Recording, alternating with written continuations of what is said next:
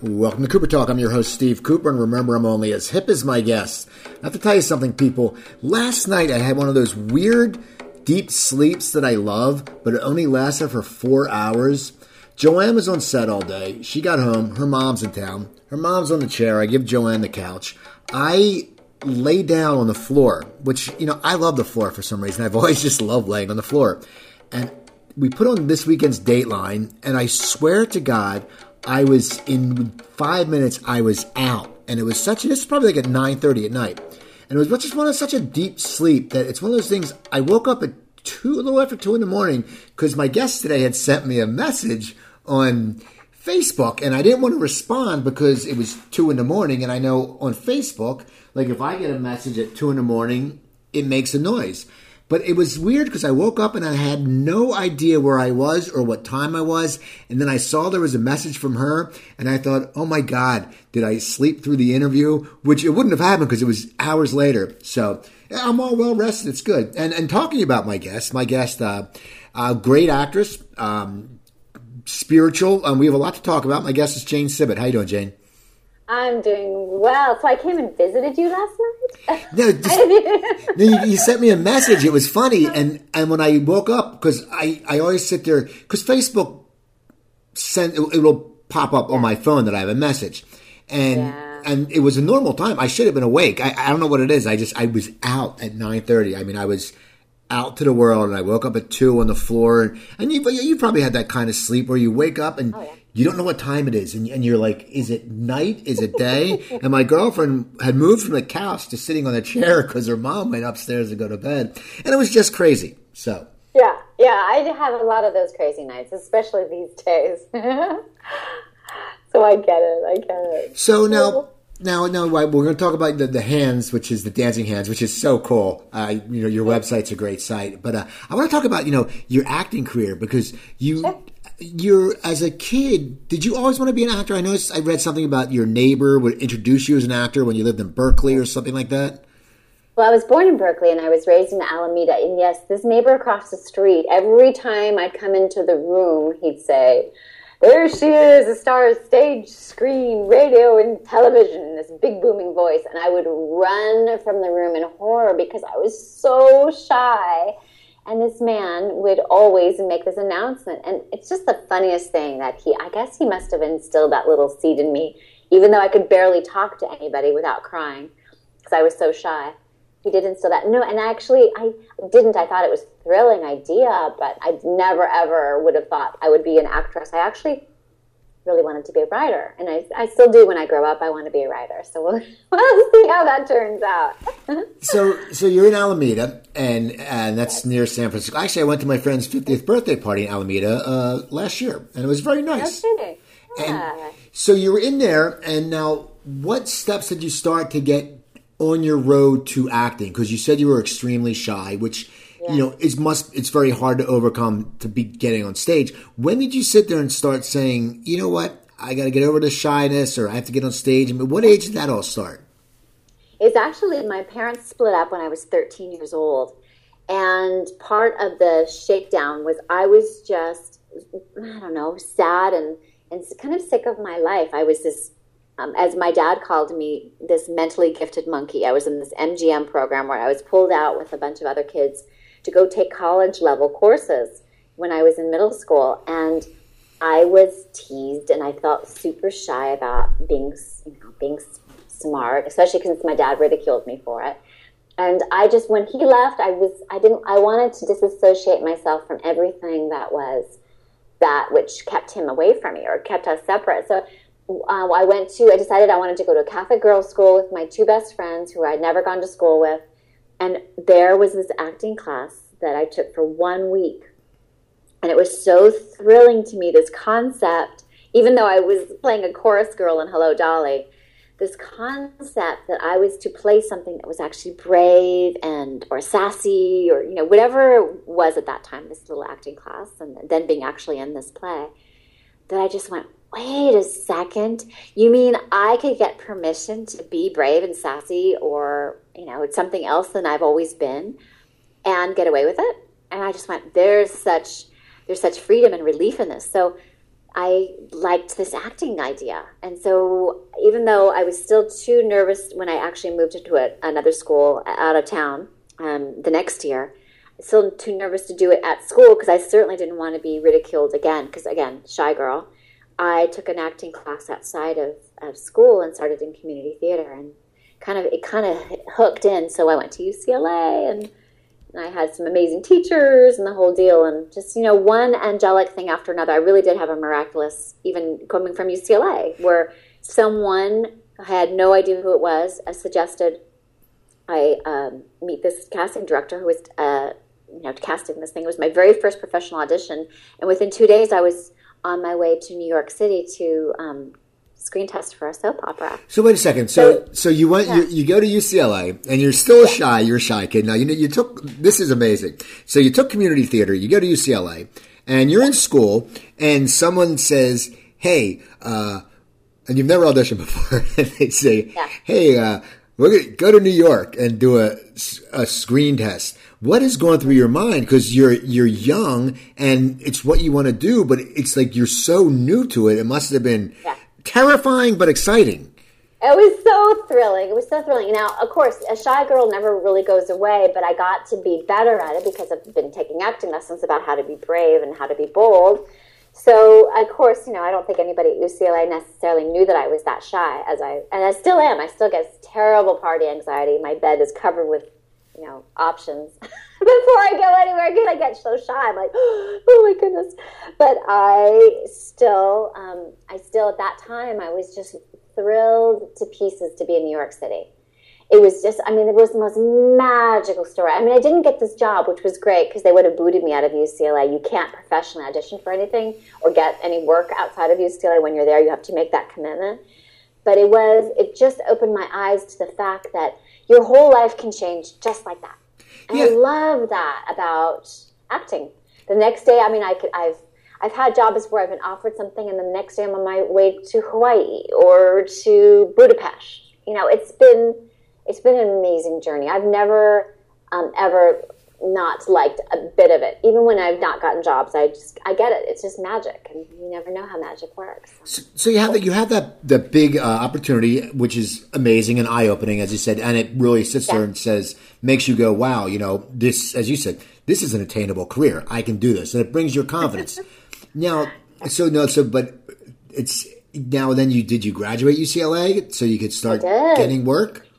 Yeah, I graduated and I had the best year of my life there. Um, I graduated, and I um, again this person who this angel has submitted me to this casting director, and this casting director took me under his wing, and so he began sending me out for other things, and he said, "Well, let me put you with this a- this agency." And this agency didn't want to sign me. I wasn't that good yet. You know, I really, I, I must admit, I was not that good yet and um, but they still kept me around because he kept calling me in for everything. He liked me, and he he let me be the reader for him.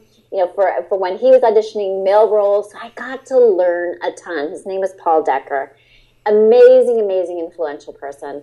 That he just really gave me that leg up, and I finally got a soap, and I did that for about a year and a half and uh, went through every single guy on the show as a as a potential uh, love on the show, and nothing worked. So they um, they released me from my contract just a little bit well, early, like after a year and a half, and I was devastated. That was Santa Barbara. But, uh, that was Santa Barbara, and I had a great time playing bitch by day, slut by night. Um, but and I was devastated. But then my agent said, "Don't you worry. When one door closes, another door opens." And within a week, I has was uh, testing for and got my first nighttime show, which was the famous Teddy Z with Jon Cryer. That was that was a good show, and it was so funny. You know, you think about careers, and like Jon Cryer was in so many like sitcoms that were good, but they always seem to get canceled after a year. Yeah, that's what that's his running joke. I mean, he was the one that if you cast him, it would be sure to be doomed. He's a very funny man. Now, yes. now, what was it like? Well, you know, because when you were in the soap opera, people, soap opera fans are, um, let's just say, they're as passionate as Star Trek fans. Yes, they're devoted. Like, and, and in soap opera world in Paris or France rather, we were the number one nighttime show. so you know it wasn't just the the prisoners in there in the you know in the cells loving the soap operas or writing to you but it was really hardcore fans from all over and oh my gosh i loved it i seriously had they not released me i probably would still would be doing soap operas i love that kind of work ethic where every day you'd have this script of 60 pages and yeah i'm sure i wasn't in every scene but some days you had you know you had to memorize 20 pages of, of material that's a lot. My brain was so happy learning all of that every day and then starting new the next day. It was awesome. Yeah, it must be. Yeah, it must be very challenging because you know it's just it, there's so much content, and you, and but I yeah. also know it's very. I've heard on soaps. It's you. You have to nail it because they don't have time like TV no. to do no. 18 takes. You got to walk in and deliver.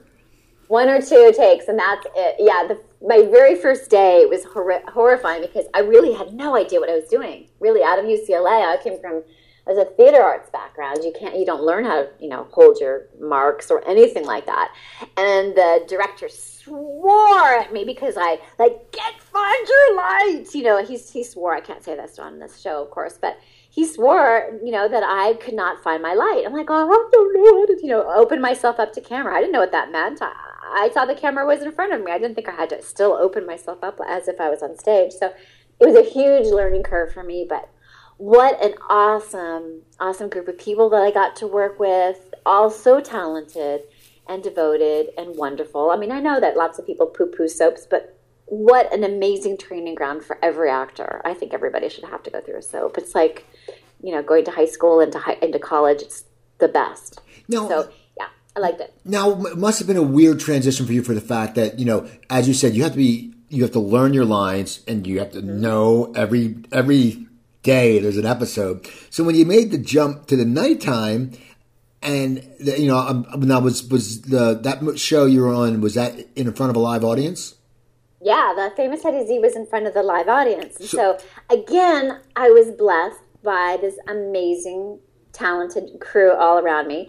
Hugh Wilson, who did WKRP and the First Wives Club, he was our executive producer and creator of the show. He with Richard Dubin just made this amazing show. Alex Rocco was on it, and he won an Emmy um, that first year. That we only did one season. Um, another political thing, but again, great training ground. I had no experience with comedy. I didn't find myself particularly funny, but somehow they let me do it anyway, and I had a blast. I had a blast. Learned so much, and then suddenly there was all this. You know, you work for three weeks and you get a week off. That was awesome. And uh, Johnny and I actually, um, we had a relationship. He and I were quietly engaged actually after okay. after many many months. So it became even more fun to work with someone that was so funny. I had to work. If you go back and look at some of these um, old episodes. Even I think maybe there's there's one floating around where you can see me just barely holding it together, trying not to laugh while I'm working with him because it was just so funny. That's always looks so I, fun. I mean, when I see it like on yeah. Saturday Night Live and stuff, and they start breaking up and laughing, it's just it, it's got to be. It's got to be so hard for you to contain when someone is that funny, especially you were very close with them. You must have been like, "I'm going to lose it. I'm going to look like I, a dope."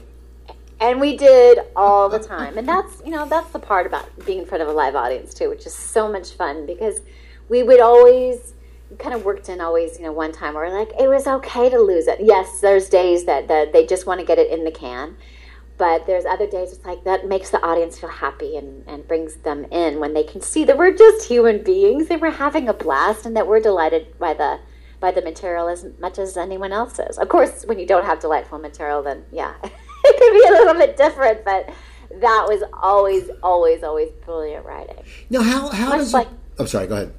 No, I was gonna say much like you know Friends. You know, the, always brilliant writing. Yeah, I was gonna say how it's like for you. How was it? when the, that show got canceled because you're still young. A guy wins an yeah. Emmy. It's got a great. I mean, all of you guys. Have, it's a great cast. It was a good show. How do you, as an actor, how do you sit there and deal with that when it's something? It's like you did nothing wrong. You know what I mean? The, the show did no. nothing wrong. How does how does that how do you deal that with, with your psyche? Well, yeah, I didn't do anything particularly for my psyche, but it really this show was about it was a send up of Hollywood. So it was an education for me, again, um, not only just on how to learn comedy, but to really learn Hollywood from the inside out. So it got to be so that we had so many agents coming, and agents and insiders and uh, network executives even that would come and watch the show. And Hugh didn't want them there because they would laugh so uproariously at the, all these inside Hollywood jokes that he thought that wasn't a really true laugh, but the audience seemed to love it as much. But it was a political situation where the head of our you know studio was having a dispute with um, with CBS, and so systematically he canceled when he moved his studio over because he wasn't released from his contract. He canceled absolutely anything that had to do with his past life, and so it was it was um, eye opening. It didn't make me jaded. I was far too young for that. I just went, okay, well, then we go on to the next. I mean, know, I've always been kind of that Mary Sunshine Girl, where it's like there's always you know something else that's going to happen that's going to be just as cool. But um, it, it, you know, it just it was one of those many Hollywood tales that happened that that show should have gone on and had many many episodes. I think that if they actually do ever really release it, and I, I guess it's on some kind of one of the comedy channels, but I don't really I don't know what it is, but someone was saying that there's there are DVDs out there someplace. We were just like, you know, with just one season, we just did one season, but um, they're so good. I, even now, I want to go back and look at them because they really do teach you about Hollywood almost better than most things. That's funny. So then, yeah. now after that, though, but you you you kept working because then you uh, eventually ended up on Herman's Head, which yes. I love that show. Uh, you know, and that was one of those shows. that was it was just good because it was different. And, you know, people, listeners, if you don't know, Herman was played by William Ragsdale, and he had all different people as his brain.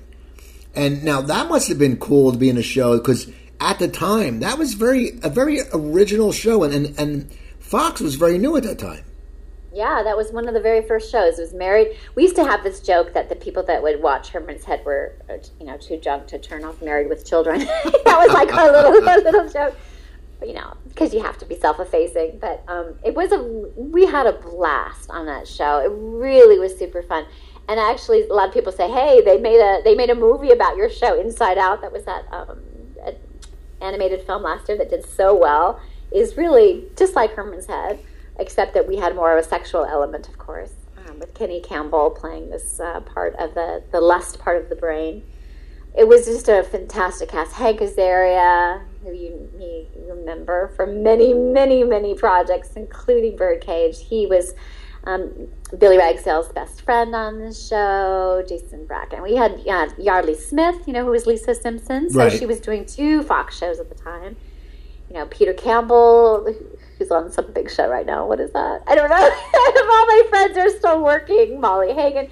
It was just an awesome, awesome, awesome show. Had a blast. It's funny. I we just saw Molly Hagan the other night. I was watching some kind of wonderful. It was on Channel oh. Five, and I love that movie. And I was like, I know her from somewhere. And I looked up and I went, oh my God, okay. And then, and then it was just funny because I'm like, Jane's going to be on. She was on Herman's Head. It all revolves. Like everyone knows everyone somehow. And it's very, it was, it's very cool. So, yeah, it's beautiful. I, I actually, I really want, I'm keep, you know, now that I'm back, I've been in Hawaii for seven years. And um, now that I'm back, I want to go. I want to have a Herman's Head reunion. You got to try to get. I would watch. You know, you got to try to get that on like uh, Hulu or or Netflix. Do a new a new Herman's Head because now people would dig that. I mean, they would dig it. It's it's just it's it's now's perfect. You know, it actually probably be a really fun concept to take the exact same cast and, yeah. do that again. Although I probably we probably wouldn't be able to get Hank back or Yard and you Jason never, passed away. You, you, you know? never know. Kenny and Molly and I could do it. Right. Rick Lamas. so that show ran. Mackenzie's on his show, yeah. That show ran for a few years. It did three years. So now, uh, yeah. Uh, you know, it must be odd uh, getting recognized because you know you, you're in these shows do people start recognizing you, and how do you handle that? You know, because it's one thing if you're a guy and you get recognized, but if you're an attractive woman and you get recognized, it can't always be that easy because people are friendly, and it must be it must be hard sometimes. It must have been hard. No, you know, I've always been appreciative of anyone who's brave enough. See, the shy girl talking again. That they're brave enough to come up and say um, that they recognize me. Some people just come up like, don't I know you from someplace? You know, they want me to reveal the, my resume. um, that that that's the only part that's like a little fun. It's like, oh, really? You, okay, if you're gonna do it, like, know it. but I get it, you know. And then the one time you finally say, um, "Oh yeah, it might be because you know me from Carol on Friends." They're like, "No, I think I went to high school with you." I'm like, "Oh, oops." you know, so it's best always just to be gracious you know let them guess why they think they might know. Now, Is that sweet? now, Friends.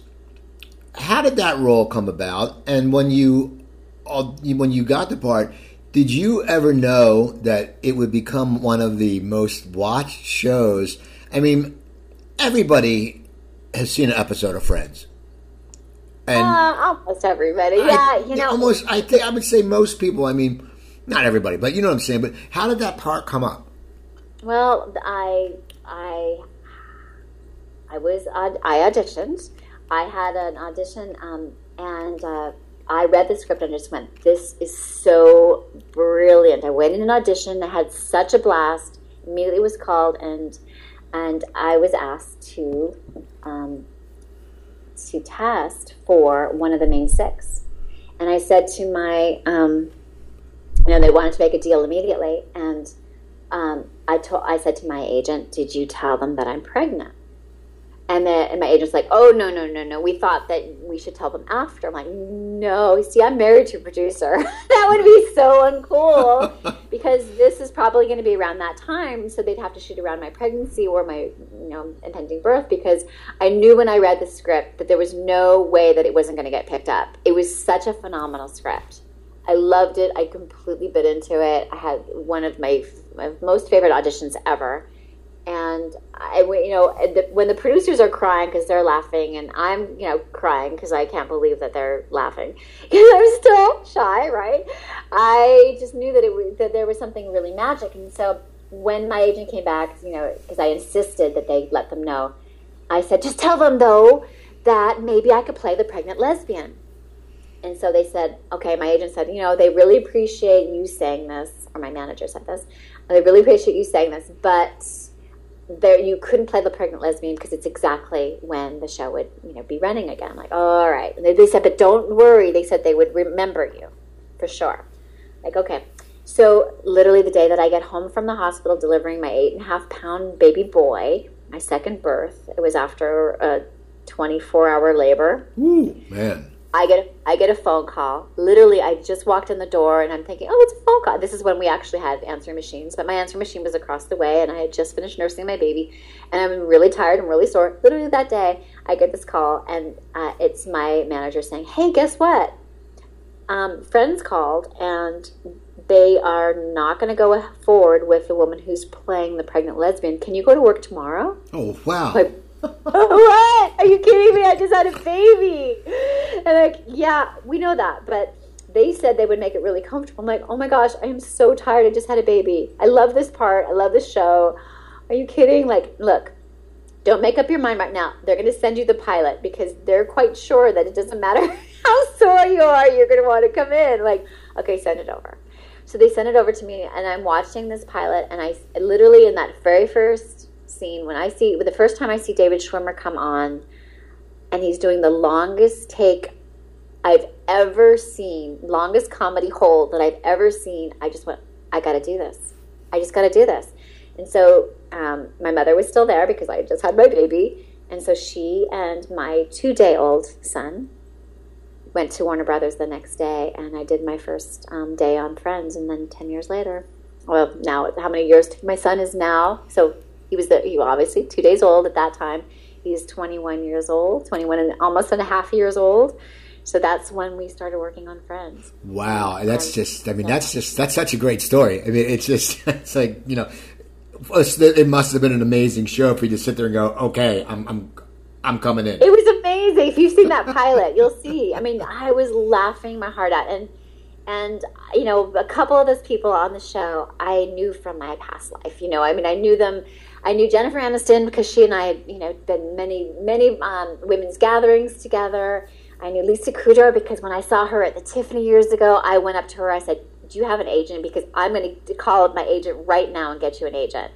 Um, I just fell in love with her immediately. And then um, Matthew Perry, he and Hank Azaria were best buddies, and so I'd always see him on the set. So I was like, this is going to be a dream job to work with three people I already love, three more people that I, you know, I don't, I don't yet know, but I can't wait to. And I was so, so happy. It was just, it was an amazing show. The woman playing my wife, Jessica Hecht, couldn't be more beautiful. Couldn't have been more perfect for me to play acting um, that I was in love with her. It was just dreamy. The producers, oh my gosh, you just don't have a higher benchmark than these producers and these writers who really believe in collaboration like nobody's business.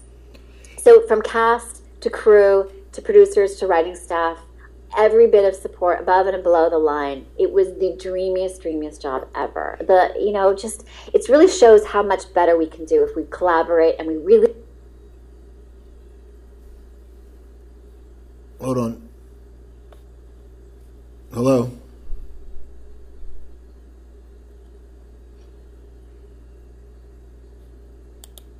One second. We had a little timeout here, people. One glitch. Hold on a second. It's all right. The show must go on. Skype crashed.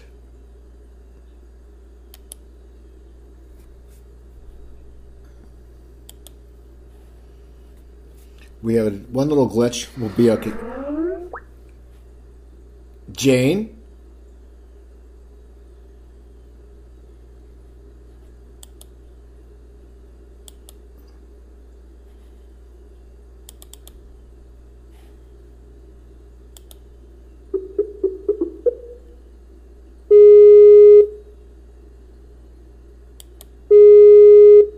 Was I talking too long? No, it just it just cut off. I don't know what happened. It said my program closed down. And oh, that's interesting. and that's never happened. I was like, "Oh my god, what happened?" But it's okay because you're telling a great right. story. No, because it's, it's you know no. I mean that's I don't I don't know. I know it's not because you talk too long. Because believe me, I was talking to my friend the other night, and I, I I never shut up when I'm not doing this. I listen to my guests, but when I'm talking on Skype, I talk my my ass off. But now I was gonna, I was going to ask you about Friends. Did you know it would be recurring for all these the years that it was on, or did you have no idea?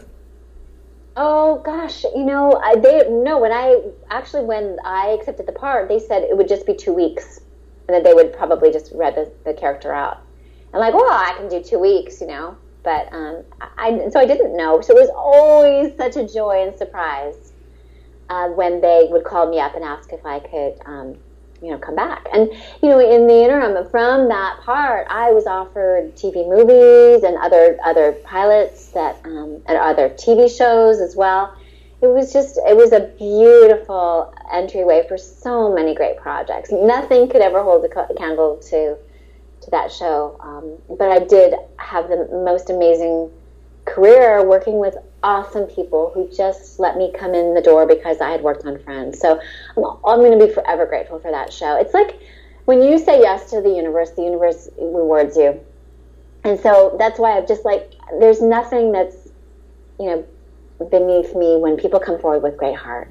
And I've just been, I've been so great you know greatly blessed I, I can't i can't take responsibility because i still feel like i'm learning but wow i'm so i'm so lucky and blessed I really am Well, you know what's also it's, it's for it must be uh, different for you is the fact that you know you had when Friends was on, it was so watched and people knew you, and now it constantly replays and. I'm sure kids are watching it with their parents because we all do it with sitcoms. We rewatch them. I mean, my girlfriend watches Friends on Saturday. It's on like Lifetime or it's on one of the channels. She'll put it on and as you know background, just watch it if she's doing stuff. And it must be odd, just not odd, but different for the fact that people are watching it with their kids. So now you're probably getting a younger a fan base, and also like your, as you said, you had your son when it was first shooting. You probably have a whole fan base of people his age, which must be sort of different because you're just like, wait a mm. second, this is cool. his age and younger too you know my my my son I, I don't think he's actually even watched the show ever which is really funny we you know we my our kids were waldorf kids so we didn't really have tv on um, and i was certainly raising my children so i didn't even actually really watch it except for the episodes that i was in until like a year ago when my now 15 year old said, Mom, I'm the last person on the planet to watch this show. Please, besides her brother, um, please, can I watch the show? I'm like, I think it's a little advanced for you, honey. There's like pre ejaculation jokes and stuff. She's like, Mom, come on.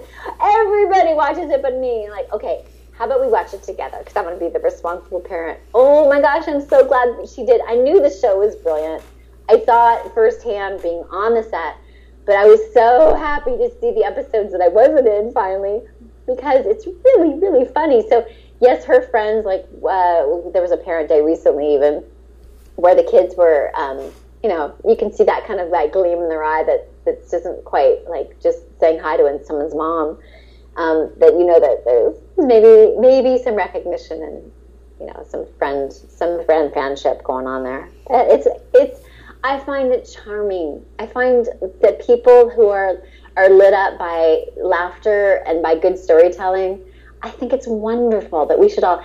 I, am not into the hero worship. There's none of that at all. I just think it's.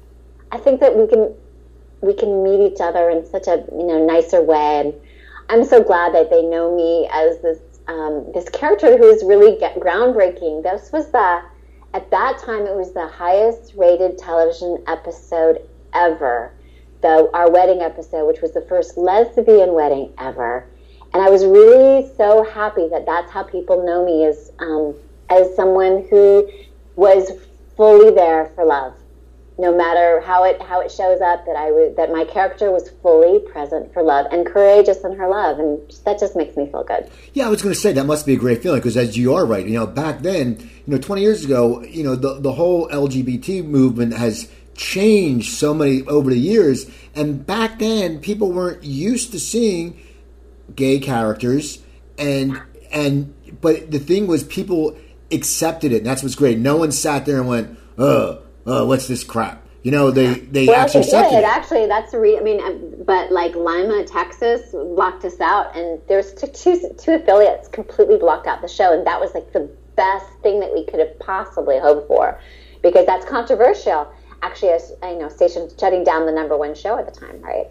So you know we still have a long way to go, and I don't necessarily need to go into the political thing, but the the fact that we're even fighting for LGBT rights still, or uh, you know, the, the, thank goodness finally we can get you know the um, we have marriage equality, but look what's going on with just our political campaign this year. It's been insane I, you know what? I, I that's that's like a sore subject to me, the political campaign. Just because one, I, it's what is awful is, and this is maybe me being selfish, but I am I am annoyed with with it already, and we still have six months till the president comes on you know, till that that starts happening, and it's just it's taken over the news waves, and it's one of those things. I don't really watch the Today Show, but my girlfriend does, but and she can't stand Trump, and she sometimes wants to mute it, and I'm like, you're gonna miss half the head Today Show because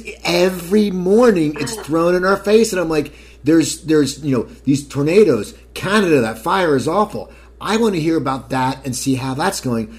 The political, yeah. it's not going to make a difference until November, and that's the scary thing. I mean, I'm like, we have to put up with this through November. Oh, I will. It's reality show gone, you know, mad. It's really, really, really. I mean, th- these are important things that we should be talking about all this stuff, and we should be looking at the bigger picture of the world. But when we've got this, you know, racist, misogynistic, you know, xenophobe that's just who's out there perpetuating hate and divisiveness, it's it's troubling to me.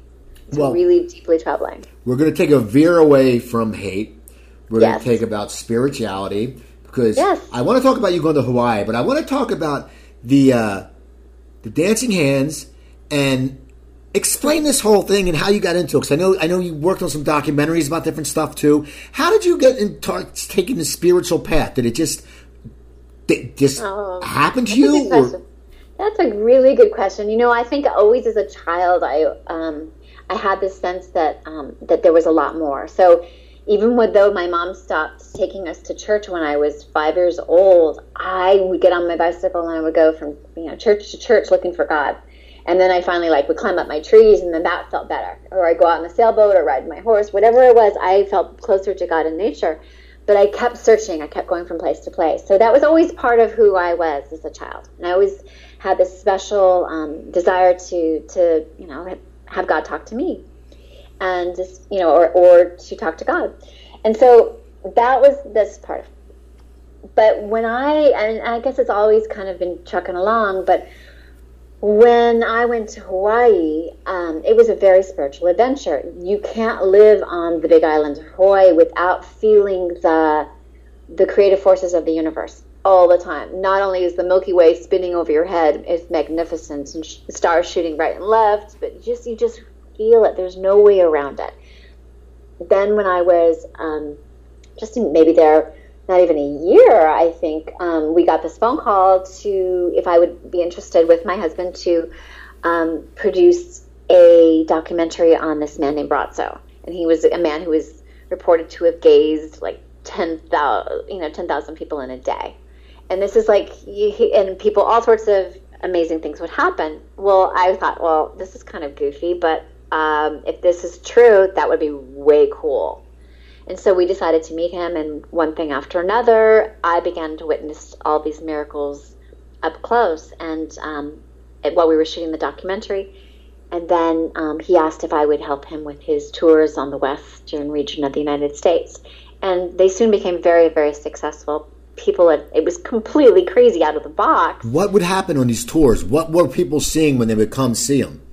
Well, they would see things. People would see like auras and angels and all that kind of stuff. But more than that, what they did was they felt things differently. And, you know, I saw things from stage four cancer disappearing over a weekend to uh, people regaining eyesight to people walking like our very very first live event ever i mean i'd had experiences when i was in hawaii just shooting the documentary um, including with my within my own family but when i was the very first event, there was a man who had come in who had not been able to walk more than a few steps unassisted. And he literally got up, um, walked up some stairs and outside and went and straight to our cameras and said, I just experienced a miracle. And he explained it. So I knew that out of the box, um, this was something that was really remarkable. So I worked with, you know, I worked with this man for about three years and, um, and we did live streaming and all sorts of things. And, um, walked away for various reasons, including that I was away from my family so much that I needed to take some time off. And then uh, about a year after that, I started working with a man named Masajati and helping him around on his tours, experience another level and layer of miraculous. My body started independently moving, doing all these kind of healing yoga. It felt really good in my body. And I worked with him for about a year. And then after, right after that, I was invited to meet this man named Abdi Electricite, who also has he's been doing this for 15 years, and he's also an extraordinary person who has abilities that um, not only help people heal, but also wake people up to their gifts, which I think the others do as well. But that's more what Abdi would talk about. And the second time this man touched me, my hands began dancing, and so it's just so crazy. And that, again, I would say it's the universe, God, pure source, however you want to call, label this, whatever this force is that brings us life and holds up the stars and the sun. All of that, it's it's um it's been one thing after another just to like let go. It's like, okay, shy girl, really want to get out there? Really want, you know, you want want to walk your talk now that this connection is really real. This is what's going to happen. So um, my hands started dancing, and it's you know if you go to my dance janesdancinghands.com website you can see it's uh, it's uh, surprising to me even it's been going on for about a year now. It's surprising to me still every single day that i see these amazing things happen or feel them or hear them as it was the very first day that i started. Well what do you mean when they dance? Like like if someone if you were to explain in a in like a a sentence. So someone who's no seriously, like someone's listening to the show and they're going, "Wait a second, the dancing hands," and maybe because you know they're driving and they can't check it out. But Nick, what is what? I mean, explain it because it's it's fascinating. Okay, so here I can give you a taste of it from right there too. But they independently they start moving, and I, have been actually keeping them quite quiet this whole time. So they'll actually they're actually starting to dance right now. They be, begin moving around and, as if they're dancing all by themselves. So we think of a dancer in a room. Now, when I'm with people in a room or in a circle of people or we're doing a one-on-one session, my whole body might move. But right now, as we're talking, my hands are actually dancing. So if you know what like yoga mudras are, which uh, yogis, you know, thousands of years ago came up with as um, connecting meridians of health within our body it's like that, but they move very quickly. And sometimes they'll dance around, sometimes they'll point to a different part on the body. And so for me, when it really popped through and I could see that there was true purpose in them, I mean, I could see that because people would start the first time, let's go back to that first time. So they started like, you know, my body goes down when Abdi touched me. Um, and I went into this deep, deep blissful state. And the second time he touched me, they started to dance. And so it looks like they're you know, moving around and dancing off, you know, dancing up above my body and moving around in different places. And people started to say they could see light coming off of my hands. And they asked me to put my hands toward them and they could feel something coming out of them.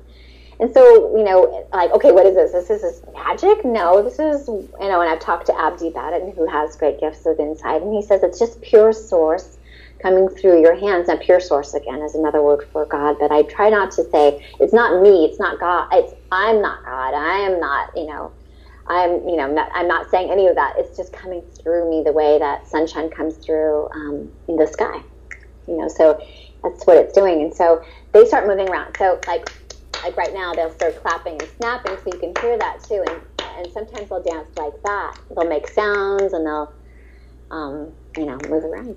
Can you stop them when they're dancing, or is it? Or, I mean, or I mean, can you sit there and go, "I want to stop," or is it just something that it takes you takes over takes you over? Well, it doesn't take me over, so it's not like I'm in a trance.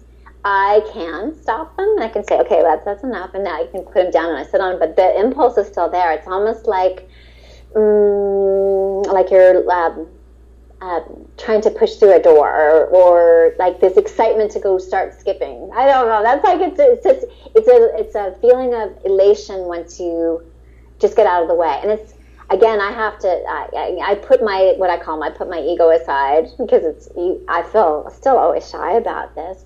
But um, I put my ego aside and I step out of the way, and they just kind of dance and they go freely. So you know, like let's say if you had something on your body right now that was hurting, you could I could ask you know your higher self to come forward and it would show me it reveal something to me and then and then it would start working on that so let's say for instance i've had people so far in this in this year and most recently i had this amazing um, experience I, I, eric lutes who you had on your show yeah. not too long ago he had lyme disease and uh, when I met him, he could barely walk up the stairs. He said he would have to have to take the rail, and it was a huge effort for him to climb the stairs. And um, and I didn't realize how sick he was when we met. We, we met doing a movie together. But my hands, um, when he did tell me about it, my hands began to move. I'm like, oh, would you mind if I started working on you? So he, since then, has had this Lyme release, and he's so strong. He just did a 5K recently. He's he's been working out. He's kind of, he's always been pushing through it and doing his best to make that. But there's been lots of things like nicotine addiction has been eradicated from him. I could I could feel this. You know, something was wrong. It would come out of him like I'd pull it out like you know if I was pulling threads. Like, you know, snags inside of his body, or, or like worms out of a, out of soil. It was just stuff that didn't belong there, and so he's in a really, really great place. But this last weekend, um, this woman, I, as an old friend of mine, I could just feel something was up, and I kept thinking, I got to call her, I got to call her. So I finally sent her a message. I'd love to talk to you. And she said, Wow, your ears must have just been burning. One of the kumu on the island of Oahu had just told me that she that I need to talk, contact you immediately. She could feel it through the through the ether, and that she I didn't know this, but she had nearly died last year, and, and so she told me that much. And I said, Well, look, I the great pressing need to to dance with you if you are open to that. She said yes, yes, yes. And so I said, I'll give you my first available appointment. And so as soon as we started dancing, she, I said, what, what would you like me to work on? Because she still hadn't told me what was wrong. She said, said what had happened last year, but it didn't seem like that was still relevant. And so she said, just let Source go where it needs to go. Like, okay. So she's a, you know she's Hawaiian, uh, old school Hawaiian, and my hands started drumming and and and clapping and snapping and doing all sorts of things, moving around, moving around as I'm sitting in front of my Skype screen, and she drops out of the screen. I don't even see her anymore. She's like on the floor or something. I'm not really sure. And then she comes back in and out, in and out. So she tells me, I, I, oh gosh, this is a long, long story. I don't even know if you have time for this. No, it's fine. It's fine. It's it's it's, it's interesting. You know what? It's interesting to me. So we're going. We want to hear. It. Okay. Okay. Good. All right. So so she comes back on. I see her hands reaching to the screen. I'm like, "How are you feeling?" She goes, "Great." And so, but she's, I can see she's way out, like, like she's really high, you know. And some people do talk about like this is the greatest high they've ever had. Um, not everybody feels it the same way, but a lot of people have said this is like LSD, and I've never done any of that stuff, so I can have nothing to compare it to. But anyway, she, I can see she's high. So she comes back and she says, I feel really great, but I think I, I need to lie down. But one of the things that happened before she said that, my heart, my hand starts doing this. I don't know if you can hear this with the microphone. Can yeah. you hear that? Yeah. So it's beating around my left breast, all the way around. I'm thinking, gosh, does she have breast cancer? No, no, no, that's not what it is. is. And then I suddenly hear, and I say immediately, what happened in the helicopter? And her mouth drops open and and I and I'm thinking, oh, I got it wrong. Shy girl jumps in, oh, I got it wrong. You know, I'm not listening. I'm not listening properly. And why am I even talking? I'm not supposed to talk. I should just let this come through. And I said, did something happen in the helicopter? And she said, yeah, my dear friend died in front of me in a helicopter. And I and I said, okay. And uh, she said, yeah, she, she and I were in Vietnam and we weren't even fighting. We were just tagging the body bags, and we got ambushed. And she threw herself in front of um, the bullet, and she took the bullet, and, and she died. Like, oh wow! And I said, well, what it feels like is that you've tucked this pain like a baby under your wing, and it's like it's this pain is what's made you sick. Is that you have this heartache? She goes, I think of her every day. And um, I said, well, she's saying that it was your destiny to live because you have healing gifts of your own that you've been hiding. But it's your destiny to live because not only when you heal, do you heal other people, but you're healing the land. The Aina is so important. The Aina, you know, the Aina is sick, and we need more um, healers that are actually working on the Aina. This is what I'm hearing, right? And I'm just translating this for her. She's like, okay, okay, right. And I said, well, so what am I holding in my hand? And, and she said, because I could felt like I was holding a chain. I was thinking maybe it's the dog tag or something. She goes, no, I was holding a pendant over her. And, and she goes, because that's what we do. I was trying to, I was trying to heal her. This is all on my website, by the way. And um, and I and I said, well, where is that pendant? And she said, I threw it in the ocean after she died. Like, okay. And then I looked down, my hand still in the same position. I said, why? What am I? Why am I still holding my hand like this? She goes, because I still have mine. I said, okay. So again, your girlfriend is saying you need to get get to work. You need to get busy. And first thing you do is we're going to heal you. You need to heal you. And this, then you being here and this dancing hands is about you stepping up and you recognizing how important it is for you to heal you now. Okay. And so that the session was done, she said she's going to go to sleep. She, I, I, I check in with her 45 minutes later though, because I had to get off the phone really fast. And I said, ask how she's doing. She said, I don't cry. I'm not a crier and she'd never really talked about this Vietnam thing. She said, but I've been crying for the last half hour. I know something's going on, and I feel like everything's going to be fine. I'm like, okay, good. So the next day goes by. I can't get a hold of her. Um, I'm too busy. And then Sunday she calls me. So literally 24 hours afterwards, she tells me, she goes, I didn't tell you this, but right before you worked on me, I had just gotten back from having my CT scan and my ultrasound. And they found a mass and it was not only in my liver but also um, in my uterus. And so um, I didn't tell you that. I just wanted Source to do the work.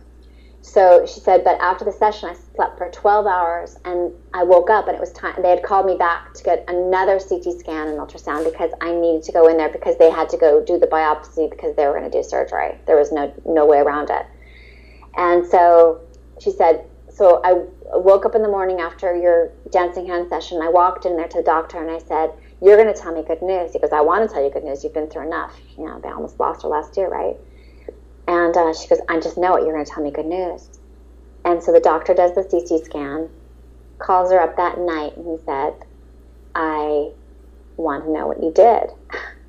And she said, Why? He goes, It's all gone. The cancer's all gone. You're free. And so she said, Oh, it makes me cry. Because it still, it, still, it still seems amazing to me.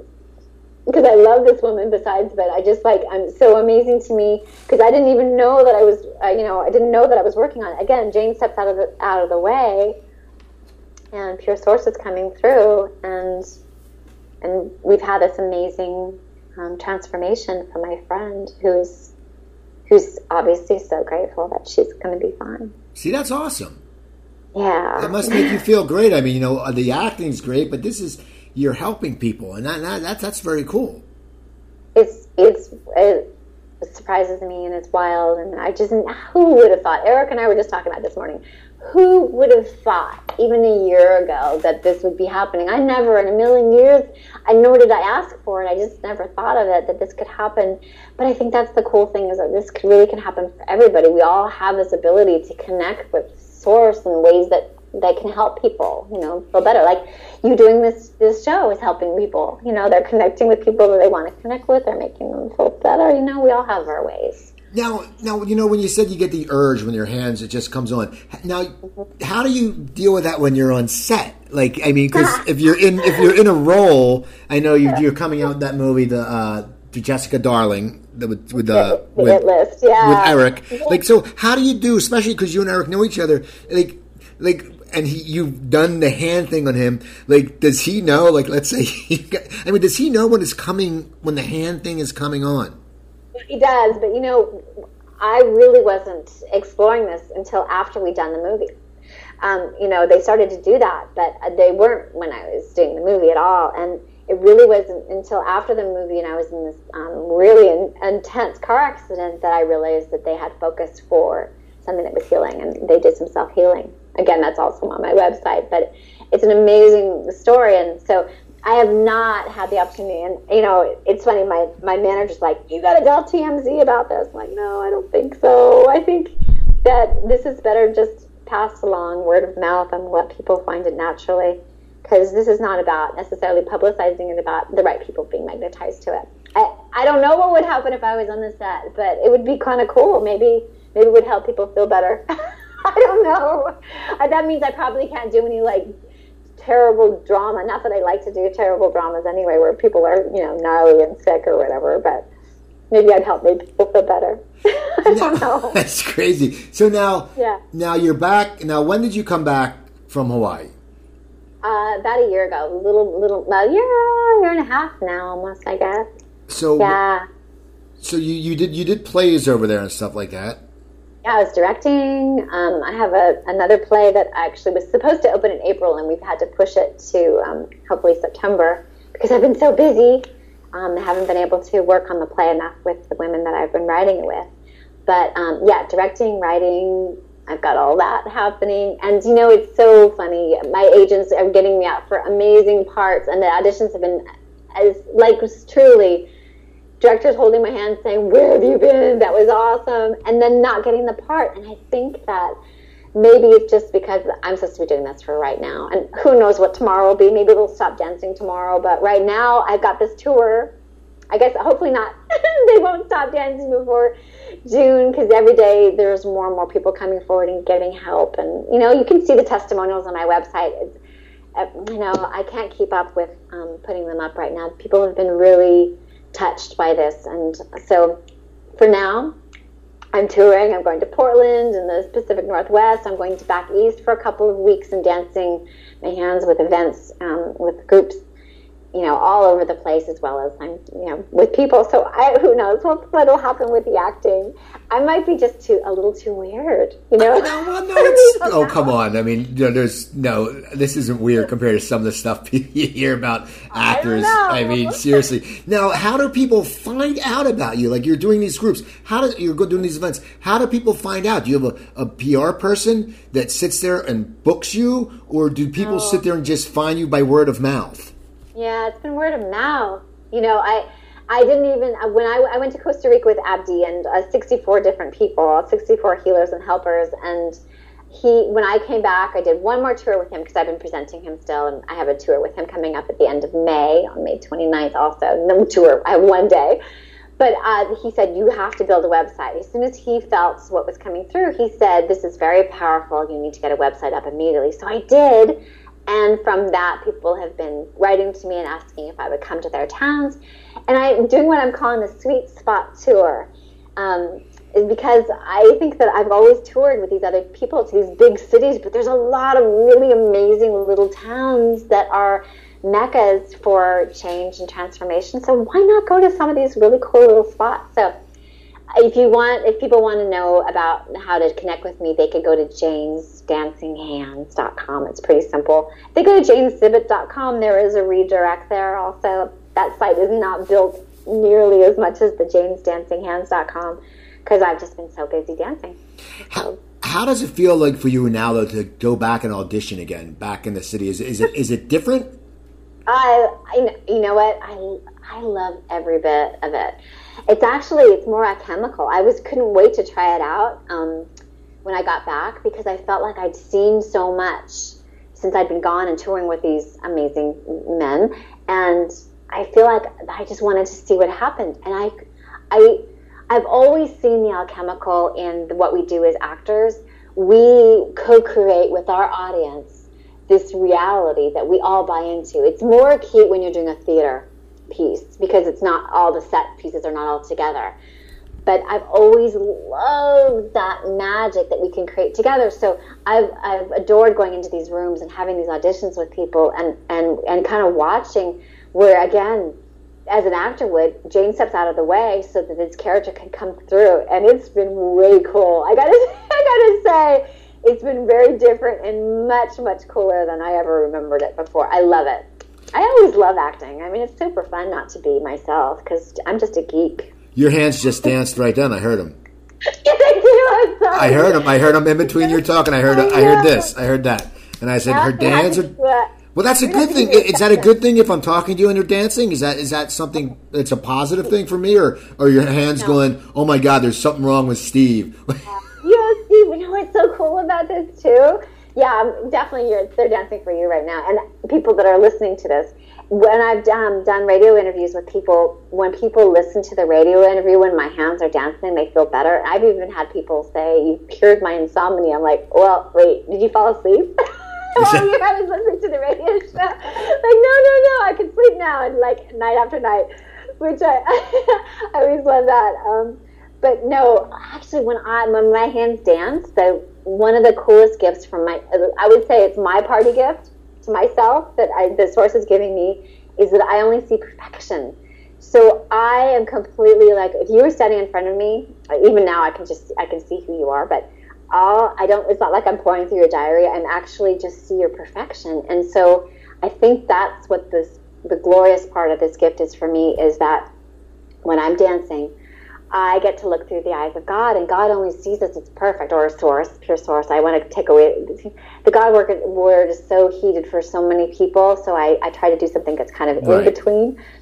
But the um, but I only see this perfection. So you know, everything inside of you or anyone I'm working with or even this whole audience that they're listening to is is only being washed in this perfection. So anything that's less than that kind of gets um, you know, blasted with with love cool. or light or clarity. You know, so um, it might go toward like if you had a sore back or something like that, it might go work on your back or you know your okay. knee or your you know ankle, whatever it might be, or your, some broken heart. It could be it could be emotional or professional. Okay.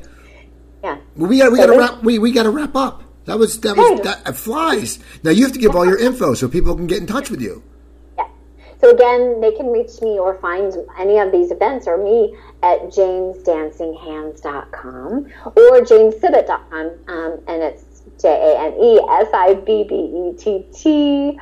Um, uh, or they can just Google me and they can find it. There's a lot of YouTubes on this too, so they can see this in action. Cool. I want to thank you for coming on. It was good to talk to you. Uh, good to talk to you, and thank you so much, Steve, for having me. I oh, really no, appreciate no it. So, people, please go follow her. Follow me on Twitter. I'm at Cooper Talk. That's at Cooper Talk. Go to my website, coopertalk.net. I have over 508 episodes or something like that up. You can email me, Cooper at coopertalk.net. Also, um, Instagram's Cooper Talk One. I do a lot of cool pictures on Instagram, a lot of recipes, and that's my other site, uh, StopTheSalt.com. You know, when I have my health problem, I wrote the cookbook. It's 120 easy recipes, no pictures to intimidate you.